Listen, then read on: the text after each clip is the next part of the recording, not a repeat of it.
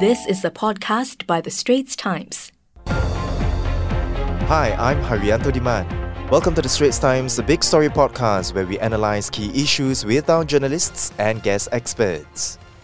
In global news, world leaders are leaving the COP26 climate conference feeling optimistic about what's been achieved. Two major deals, one to cut methane emissions and the other on deforestation.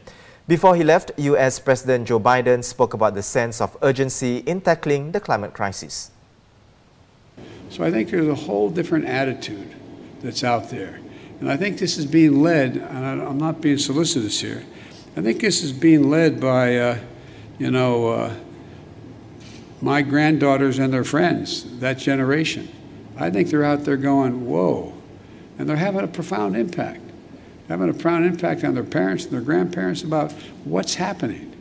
And then all these climactic and climactic things have happened that, they, that people are now paying attention like they never did before. Joining me now from Glasgow is Science and Environment correspondent Audrey Tan. Hey, Audrey. Audrey, deals agreed, commitments made by countries. Do these signify real progress in dealing with the climate crisis? Hi, Jan. Yeah, so yesterday there were two uh, important pledges that were signed by more than 100 world leaders. The first one is a pledge to end deforestation and even reverse it by 2030. And the other one is another pledge to cut methane emissions by 30% um, in 2030 from 2020 levels. So these are both important steps um, for a couple of reasons. So in terms of methane, for instance, we all know about carbon dioxide as a greenhouse gas, but methane is actually a more potent gas, meaning that it can trap much more heat on the planet over shorter time scales than carbon dioxide. So if there's a pledge to actually cut the amount of this gas in the atmosphere, then that could actually help the world reduce the warming uh, under the Paris Agreement. And secondly, deforestation. So we all know that the main cause of global warming today is the burning of fossil fuels, but deforestation and land use changes are also a huge contributor to the release of greenhouse gas emissions. So actually pledging to stop deforestation could actually turn off the tap of emissions. And actually by reforesting the forest, we ensure that our forests can do what they do best, which is photosynthesize and take in uh, planet warming carbon dioxide from the atmosphere.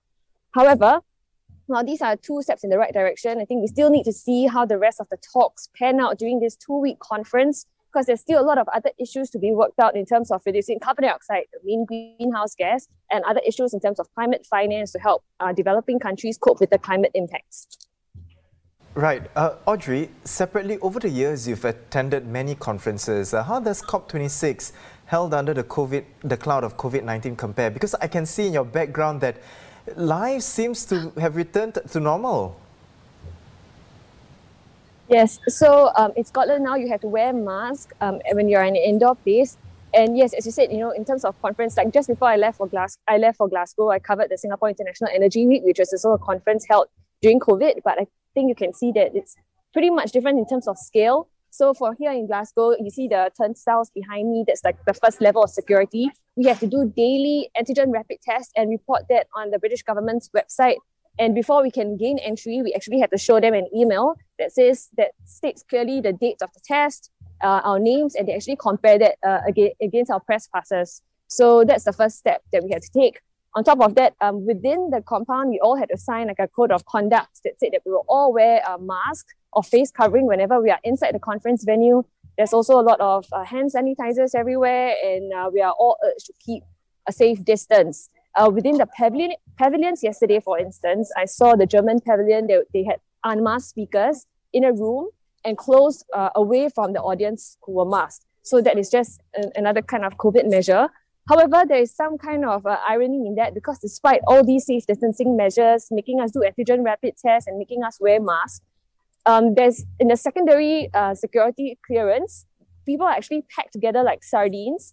Uh, people are, I mean, the security guards are asking us to close the gaps, fill the gaps, which flies in the face of all other safe distancing measures. The long queues are huge bug there among the delegates at this conference. Uh, hopefully things improve because it is going to be pretty challenging to wait in line for over an hour every day just to get into the conference venue. Right. Well, Audrey, uh, do stay safe there, and thank you so much for the updates. Uh, that was our science and environment correspondent, Audrey Tan. You can follow our, our coverage of uh, COP26 on straitstimes.com.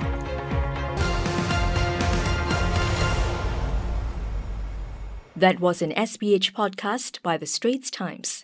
Find us on Spotify, Apple or Google Podcasts, or streaming on Google Home. Do feedback to us at podcast at sph.com.sg.